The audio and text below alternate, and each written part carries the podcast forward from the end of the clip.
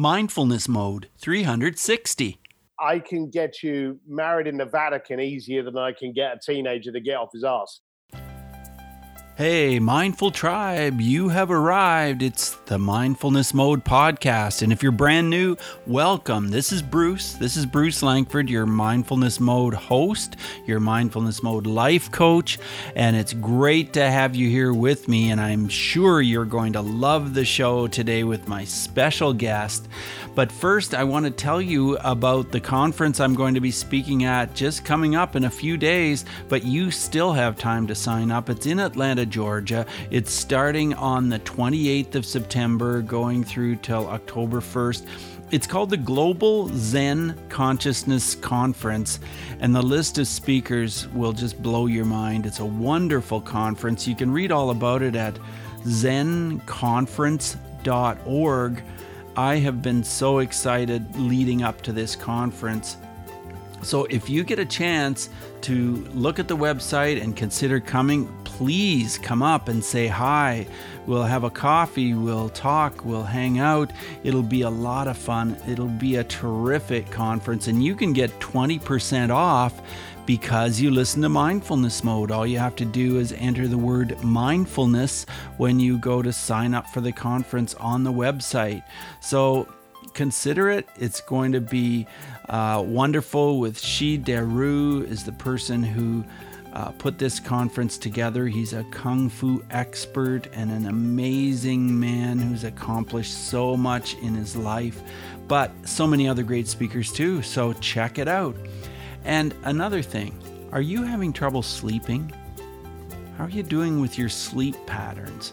Because recently I recorded a meditation that will help you fall asleep into a deep, natural sleep. It's a guided meditation that you can just listen to and, you know, drift off to sleep with a calm, gentle voice that would be mine, and rest comfortably without effort. So you can download that at mindfulnessmode.com slash sleep. It's all yours for being a listener here at Mindfulness Mode. And before we spend any more time chatting, I am just so excited to introduce you to Steve Sims. He's right here, right now. Sit back and enjoy today's show. Hey, Mindful Tribe, this is an awesome day because we have with us the real Wizard of Oz. And I'm not kidding around. This is the man that can make it all happen, whatever you can dream, whatever you can uh, whatever you can imagine. I've got Steve Sims with me today. Hey Steve, are you in mindfulness mode today? Oh hell yeah.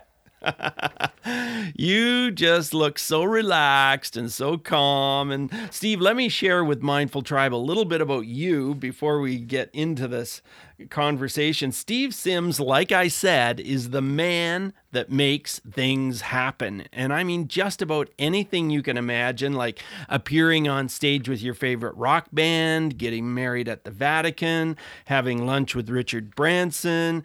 Steve works with celebrities, professional athletes, and other dreamers who want to live life to the fullest and make the unimaginable real.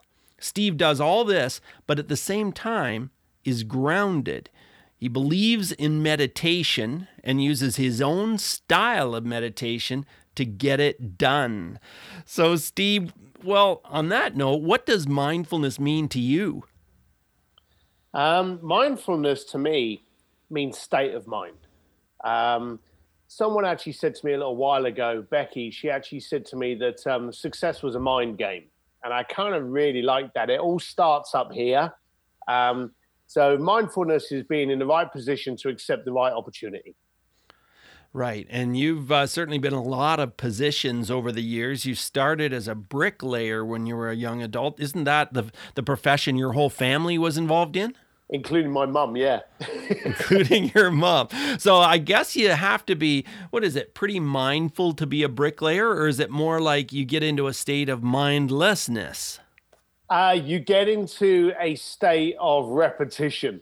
Um, yeah. and it's uh, i was uh, a bricklayer so it was a case of one brick after the other in a straight line then go to the next wall. Um, I wouldn't have said that it was too overly complicated. It's certainly a skill set, but it is monotonous, it's laborious, it's hardworking, uh, it's cuts, grazes, getting, and it's in England. So you're getting wet, you're getting cold, you're getting you know, crapped on on a daily basis. Um, so it's not a comfortable environment, but it's one where you have to keep going over the same thing, the same thing. And for some strange reason, as a young Irish lad living outside of London, I just knew I knew very little in my life, but I knew that this wasn't going to be me for the rest of my life. Well, and you described that in your book, Bluefishing, The Art of Making Things Happen.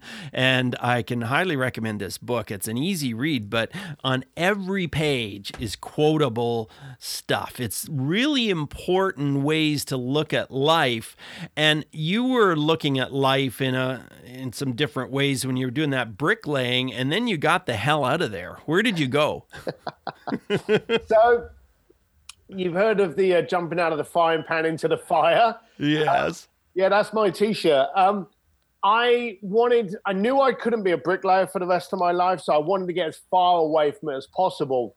In the 80s, when there was the stockbroking industry, um, I actually applied for a, a transition uh, job, which meant that there was loads of stockbrokers. I think it was about 100 being transferred to Hong Kong because of that amount of people, I managed to slip through the net, and they actually transferred me, a bricklayer. I may have exaggerated my resume slightly, um, but they transferred me and gave me a job in Hong Kong as a bricklayer. I landed on the Saturday. I got drunk with them Saturday and Sunday. I went to orientation on the Monday, and I was fired on the Tuesday. So I went as polar opposite as I possibly could from bricklaying. And then what did you do? You had no job, you had no money, you were stuck in Hong Kong. But I'd made a step. And that was the thing. I always believed that being stationary was the worst thing that could happen. Now I was away from bricklaying. Now I was away from construction. Um, they say never burn your bridges. I had detonated them and, and dosed them with nuclear radioactive material. I could never go back. Um, and funny enough, I ended doing what God built me for. I ended up working on the door of nightclubs um, and telling people they could come in, they couldn't come in, and kicking out those that got rowdy. And yeah. then I knew that I was in a different platform, and I knew, okay, I'm on a door now, and I'm a bouncer. I don't want to be doing this anymore. So I knew more about what I didn't want to do rather than what I wanted to do. Um, and that got me questioning. I've always been a questioner. I've always asked why. And that got me into the, well, okay, I don't want to do this. What do I want to do? And I came up with the incredible calculation if I knew a bunch of rich people, I could get a job. Now, I knew this because poor people don't employ you, rich people do. So I stuck to the basics and I still stick to the basics. And so I started utilizing my position in the lifestyle, you know, social quite simply seedy world of nightclubs in, in Hong Kong as a way of starting to get to know people and getting to know expatriates on where the best bar was, where the best club was, where the access to the best uh, fashion week was. And all of a sudden, my event level got higher and higher, but it was only being done to give me a reason to circulate with affluent people. I see. And then you ended up circulating with a lot of affluent people. And uh, one of them is Elton John. You've done work with him. and how did you come how did you come to meet Elton?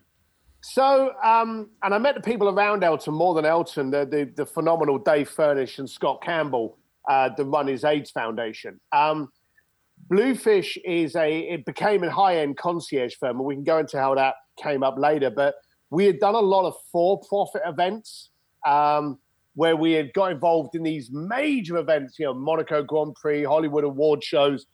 But I always liked Elton's event because he actually throws the best Oscar after party every year. Yes. And it's a for charity event. So not only is it one of the best parties that you would still go to, even if it was a profit event, but mm-hmm. because you're actually going in there and you're actually putting the money into a charitable event and you're actually fighting a lifestyle disease, um, we actually wanted to back that. and we're in it now for I think our third or fourth year. So we've been working with those guys for a while now. I don't see it stopping. I get on with them. They put up with me, so everything's cool. well, it is cool, and I know you also know uh, Jason Gaynor, who uh, I'm having him on my show, and he's a great guy. I mean, down to earth, as you know. He just lives down the road from me, basically here in Ontario, Canada. Anyway, tell me about Jason and your experience with him. So Jason's a secret warhead. He comes across as a nice guy. He's not. I want to start that rumor. Um, he comes across as just a, a nice, warming, um, unconfrontational character that lowers your guard, and then he just drops a nugget of wisdom that you just go, "Oh my God, how can you do that?" He's one of the sharpest, nicest men, and with his with his beautiful wife Candice and that, that family, they uh, run mastermind talks, and um, they've been able to build a community of quite simply some of the best of the best of the best. Not people that just go to an event because they can pay. He actually nurtures some of the most phenomenal minds. And I'll tell you, there's some incredible people that go to his events, but all of them pay pay respect to the uh, the, the master captain that's steering that ship. And I can't say enough good things about Jason Gaynor. Well, Jason meditates, and so do you. And we're talking about mindfulness here. I know your meditation sometimes involves motorcycles. Tell us about your form of meditation. So, um, I, for many, many years, hated meditation, okay, without realizing that I was actually doing it. Um, as entrepreneurs, the worst thing that we can do is come to a full stop because we want to get away from work. And the first thing we do is we go and buy a two week holiday on a beach. We lay on the beach, we're laid there like that. First thing that happens is like, crap, did I send that email? Did I do that? And your, your little monkey brain starts going like crazy. So the whole idea of meditation for me was that beach where you just sat there and you did nothing. I find the meditation for me is to take me out of where I am now and mm-hmm. place me in another place where I stop thinking about these things. Meditation is not stop thinking, it's just not thinking about where you are now. And I learned to do my form of meditation through kickboxing, I race motorcycles, and by concentrating on these things, I allow all the other things that used to bother me just to sit on the sideline and something miraculous happens, when you can escape that and you're in another zone, another arena for a while, the second you stop doing that and you enter back into your work, your private, your family life, the funny thing that I've noticed is the priorities then line up. And before that, that all been coming at you like this, but they all kind of get in line as to what you've got to achieve. And you find yourself recharged just like you would with a phone better capable to handle those things. And what's your fa- uh, favorite motorcycle to get recharged on? Oh hell, I have uh, I have a bunch in the back here, as you can probably see by now. Yes. Yes. Um, I like the old ones to send me back in time. I like the fast ones to just scare the uh, bejeebers out of me. Um, so the fact that I have a lot is like saying, "What's your favorite meal? Do you want that every day for the rest of your life?" I'm glad I've got different tastes, different styles, different speeds, different corner. So each one represents a different experience to me. So really depends on the day. Right, right. Well, uh, one of my listeners, Helen, she wanted me to ask you what we as parents can do with teens. You know, teens that seem like they've lost their passion. They're sitting on the couch. All they can do is play video games. How do we get them charged up to move forward? Oh, God. Why you had to bring that one up. Um, Well, the easy answer is nothing. Um, and I, I hate to even say that, but we all have teenagers, and I can get you married in the Vatican easier than I can get a teenager to get off his ass. one of the weirdest things I discovered was to uh, incentivize and excite. Okay, the you're up against it for a start because no one wants to listen to their parents. As teenagers, they're pre-programmed that you've lost track. You don't know what's going on. They will listen to your next door neighbor or some you know fruit bat off of YouTube before they listen to your wisdom. So what you've got to do is position it that someone can actually. It's like it's it's literally like CIA. You've got to infiltrate their mindset with someone that can give them an idea. You know, there's great millennial motivators out there. You know, people like um, Caleb Maddix, uh, Greg Reid's an older but phenomenal uh, millennial speaker, Jason Gaynor, um, uh, Brian uh, uh, Jim Shields. Try and get your youngsters to go, oh, and I've done this. Say to them, I saw this video and it doesn't really make a lot of sense to me. Can you explain it to me? And you drop that nugget in there, you know? And then they go, Yeah, I saw that. What he's trying to get at is it? I'm like, But why would you do that? And you're acting dumb and you're playing the game.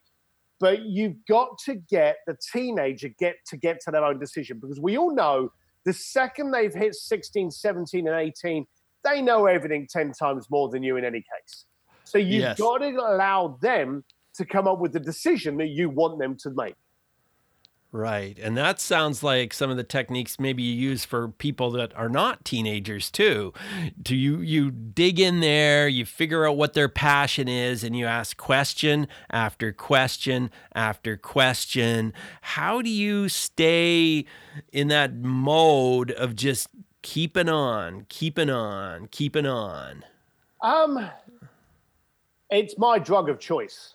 Um, to get to someone's, you know, I like it's it's very silly, but I, I class myself as like Indiana Jones without the hat and the good looks or the whip, um, and I like digging for gold.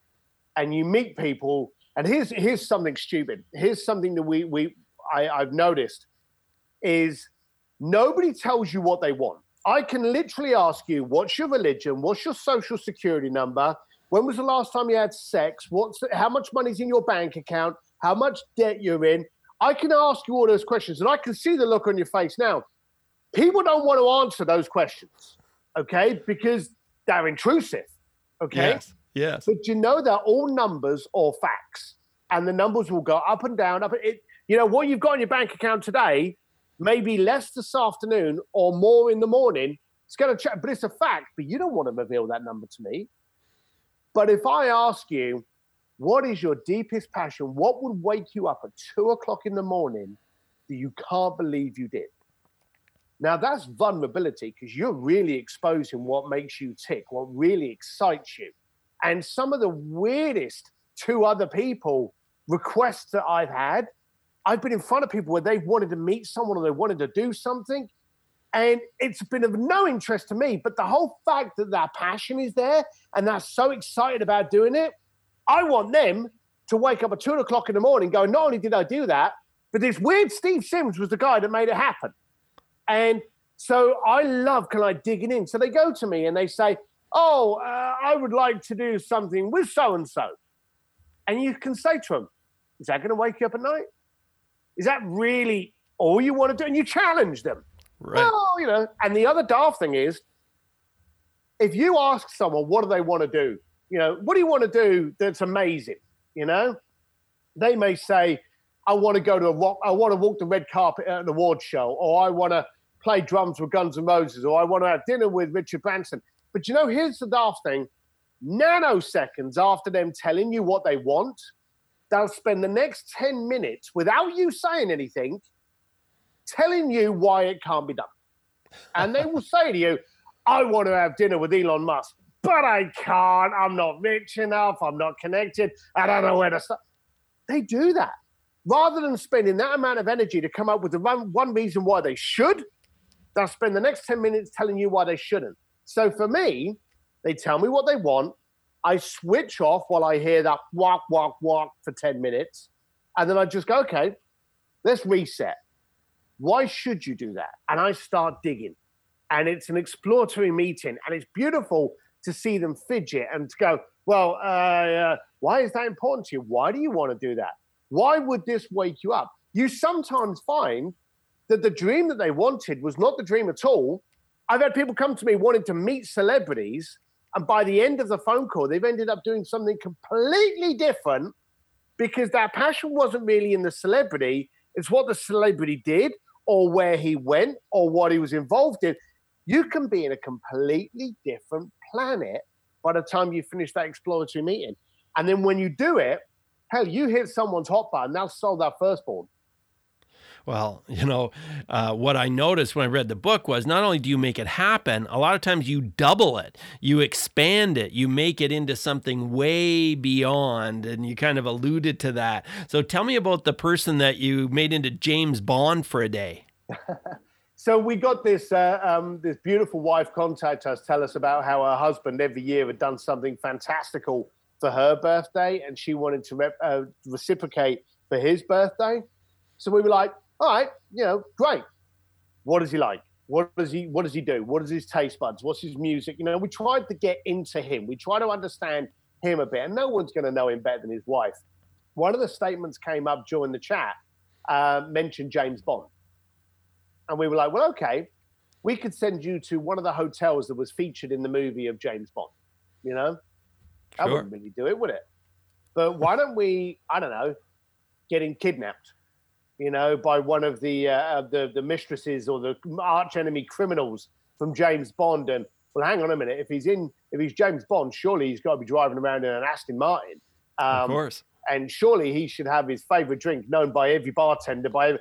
so this whole thing just kind of came. So we went from staying in a hotel as used in the in the uh, the movie to actually turning it into a seven day plot where he was 008 going back into uh, service and had to do unarmed combat training, driving fast cars, uh, fly a supersonic jet, all these different training protocols to make sure he was ready and back up for active duty. And in between it, we made sure that every bar he went to, they went, ah, Mr. Bond. And they, they would literally present him his drink. They knew his drink. Because let's be honest, James Bond's the worst secret agent in the world because every bartender knows what he drinks. Exactly. So we did all these kind of things, and it was just funny. We had this guy turn up in a casino with a stuffed white cat, just walking around like this, just looking at him. just these weird stuff. But it was really funny. It was really good fun. And the good thing is, you say I double up.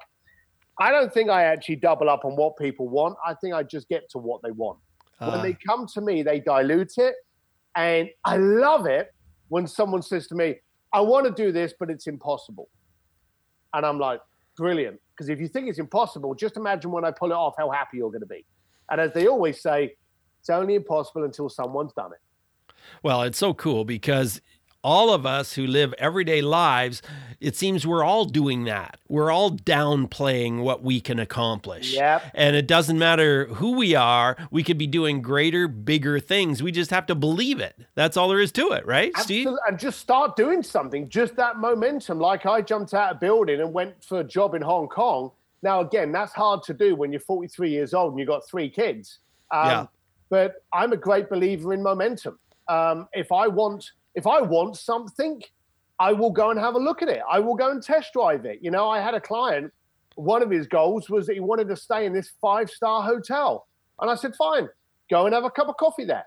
Go to the restaurant of that hotel, have a cup of coffee, coffee in the restaurant, and then leave. You now know what it's like to walk through the front door. You know what it smells like, feels like, sounds like. You've experienced some of the service. The final step is just to book a room. You've just achieved probably 60% of the sensory perception of it by just buying a coffee for five ninety nine. Exactly. Steve, what were you like when you were eight years old? Tell me a, a story about a day in your life. Um, I think, and it's very sad, so bear with me for this conversation, uh, for this statement. I felt until I was probably about 19 years old, and then I left home, I felt that I was a very poor kid. Okay. So uh-huh. we didn't go out to restaurants. We didn't have takeaways. You know, we didn't have any of these kind of things. I ate steak once a year on my parents' anniversary. So I grew up feeling that I was a poor kid. And as an Irish lad, I think as the Irish in people, I was always questioning things. And I remember my mum taking me to London once and walking through Bond Street, which is like the British version of uh, like Fifth Avenue. Um, and there was, uh, and I think it was Cartier uh, or Gucci, one of those stores, Gucci. It was Gucci. And this was in the 80s where there were doormen. Do you remember the time when they used to have doormen standing outside these big precocious shops? Do you remember that? Well, sort of, except I wasn't in an area to be near those big precocious shops. Well, no, nor was I. My mum used to love, uh, window shopping. Yeah, sure. And I was on the opposite side of the road holding my mum's hand. Yeah. And she stopped square in front, and I can see it vividly now in London. And she's staring at Gucci, and I know it was Gucci because there was a handbag in the window. She's looking across the road, across the people, across the cars at this handbag and the two big meatheads on the door. And so I'm stood there getting bored like a typical kid. And I went, Are we going in? And she grabbed my hand and looked at me. She went, We can't go in there, son. That's for other people. Mm. And I just remember thinking, Why? It's a handbag shop. And I, I didn't have the ability um, to fear, uh, respect, uh, be intimidated by these things. As far as I was concerned, that's a handbag. Surely they want someone to buy it. You know, sure. it didn't make sense to me. So I grow, I grew up very ignorant. Um, I class myself now at the age of 51, and you know, with what I get up to, as a very educated individual. But I, I greatly believe schooling had nothing to do with my education. Um, but I believe that those experiences were my education. And I grew up questioning why my mum couldn't do that. Well, maybe it's because we're poor. Why are we poor? I don't want to be poor. It wasn't until my late 20s when I suddenly realized how wealthy I was as a child. I was never hungry. I was always safe. I was always warm. I always got a card on my birthday. I always got a present at Christmas. I was wealthy. I just hadn't realized it. And I had attributed to my life graded on financial, on money. And it wasn't until I was in my late 20s and now starting to kind of earn pretty good money that I realized I was wealthier then than I was in my late 20s with cash. So I actually went back and went, okay, what made me wealthy there? And try to make sure that I followed those fundamentals so that I could become wealthy in my later years. That is so interesting. And yeah, a lot of us don't realize what we got until we look back. Uh, you know, I've worked in bullying prevention for a long time, Steve, and I want to ask you if you have a story about bullying, whether you were bullied or whether you bullied others, or a situation where mindfulness would have made a difference. So I won't, I would openly say I wasn't the sharpest tool in the shed as a young lad. Um, and I noticed very, very early on that fear was the issue. Okay. Um, if we don't have fear of something, then we, we achieve way, way more, but we're held back by how much we actually fear. And I remember as a kid being a very big lad. Okay. Mm-hmm. I don't mm-hmm. know if it was the Irish genes or whatever, but I've always been a big, big boy. Um, and I remember at school, all the young lads wanting to earn their stripes would pick on the big lad, you know? Okay. So I got picked on a lot. So I got picked on way more than the smaller kids. So if you want to know about bullying, I, I believe for, for, for a long period, I was the one getting bullied. And I remember this lad coming up to me that was a bit bigger, not as big as me, but still big enough to be cause me to be a bit concerned. And he came up to me in the school class and he was trying to earn his stripes around his mates. So he had two or three of his mates around him. And I remember this vividly. He walks up to me in the class and he's like, Me and you, school end. I'm going to have you. You know, and it was a typical kind of like, you know, 13 year old hard talk that sounds pathetic now. And in a split second, all I could think about was, oh my God, after school, I'm going to get beaten up. And then I thought, I don't want to spend the whole afternoon worried about getting beaten up. So I stood up and I punched him in the head. And I got suspended. Okay. Yes. And, but I wasn't frightened. And then I came back to school, and it was funny. I came back to school, and I he didn't pick on me, but other people still did. Okay. And I remember I remember this feeling of being bullied, and then I never used to respond. People used to push me around, and I'll be I didn't want to fight. And then I remember seeing some other people being bullied, and I remember stepping in, and the only fights I ever got in was when I saw other people being bullied. Uh, I hate people being bullied. I hate people being intimidated. And the trouble is, nowadays, and I don't want to get psychological, we bully and intimidate ourselves. We already have talked about how we dilute our own dreams. Yes. That's a bully on your shoulder. Get rid of that bastard. He's not worth being there. Um, but it was funny because when I was on the train, and it was funny you brought this question up. By the way, no one's ever asked me that, so well done. Um, Thank you. when I was on a train going to a building site, this boy started talking to me. We were both young lads. I had no idea who he was. I'm dressed up to go on a building site with my tools and my packed lunch. Okay. Yeah. He's got a sharp suit on and a, and a, a newspaper. He looked like one of the guys out of Wall Street. And I was so envious that he was going to be in an office dry with, with girls and all this kind of stuff. And I'm going to be on a building site with a bunch of old paddies. Um, he started talking to me as though he knew me. And I'm like, hello, you know, yeah, you okay? He was a kid that I protected from getting beaten up at school. oh. And he recognized me on the train. And he was the one that told me about the job that I went and applied for that got me to Hong Kong that started this whole journey. oh, what a great story. And it's I not in your book. yeah, I often wondered, and I've gone back on this. I often wondered if I had looked away from that kid getting pushed around, where would I be now?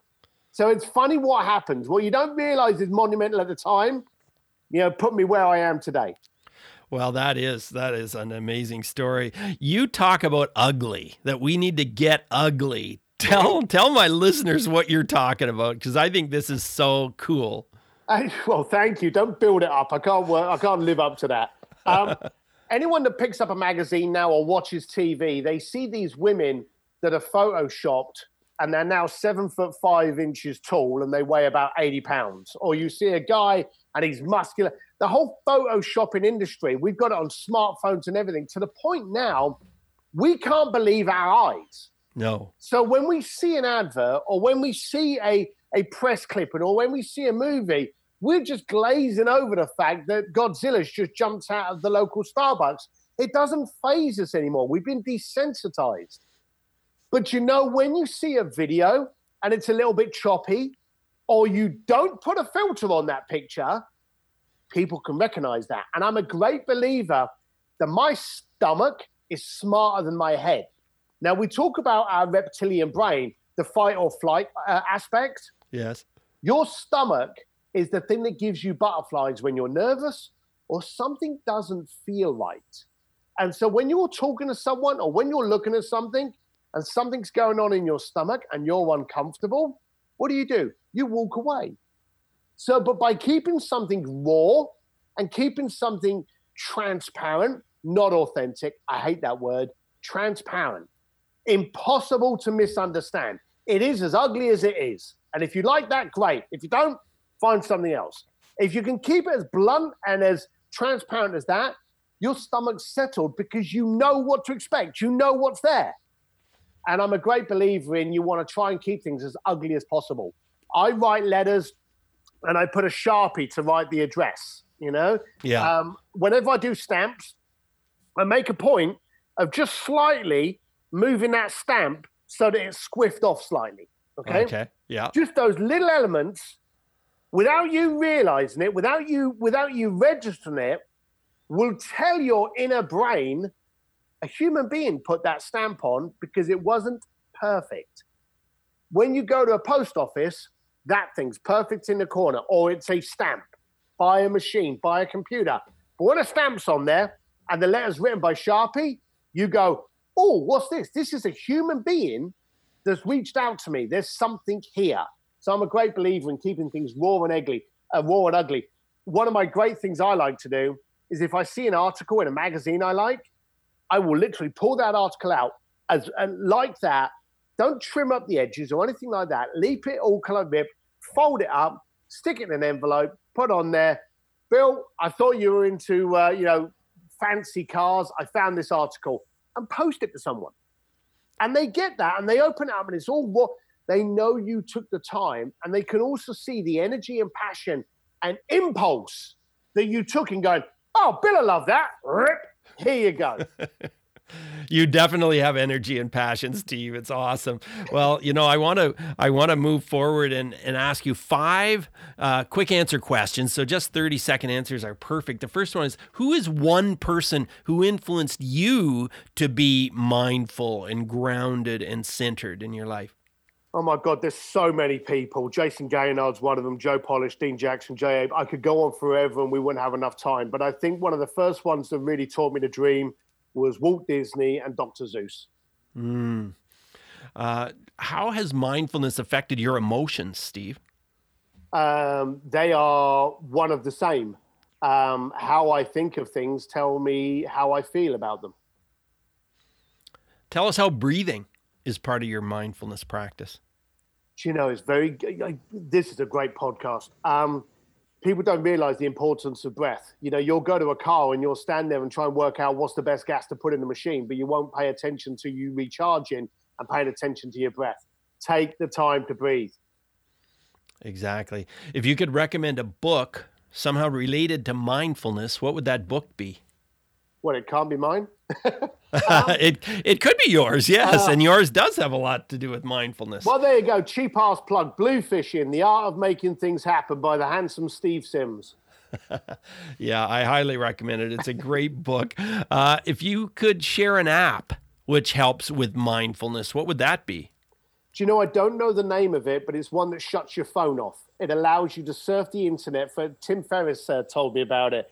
You yeah. can actually program it that the phone will only connect to the internet for like a three hour period. Um, it, you get yourself into a habit of that, but what you uh-huh. do is you stop this.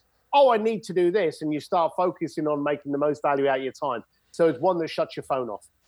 Well, cool, because I know you use pen and paper when you want to take notes. Isn't that right? It is. It is. I use pen and paper. I find that it registers into my head better, and I will take notes. I'll go to a meeting. I'll take notes on the phone, or I'll voice record them, and then I'll come home and I'll write them on a piece of paper. Good tip. Steve, how can we connect with you and learn more about what you do? Um, well, here's something that's free for your folks. If you go to stevedsims.com and enter in your email address, you'll actually get the Bluefishing Playbook free of charge as a PDF you can download that gives you an overview on what's going on, but also gives you some instantaneous tips in how you can basically be more productive, get rid of the vampires in your life, and uh, be something more in you.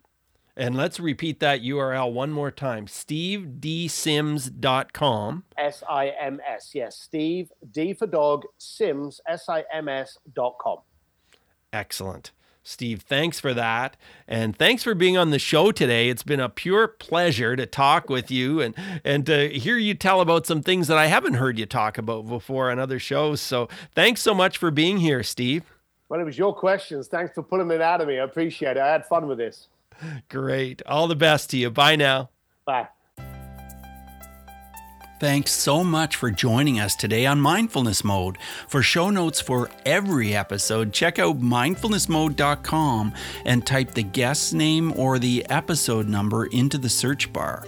You can also go mindfulnessmode.com slash whatever episode number you like. If you've enjoyed this podcast, you could help us out by subscribing to Mindfulness Mode wherever you listen, whether it's on iTunes or Stitcher, Google Play, Spotify.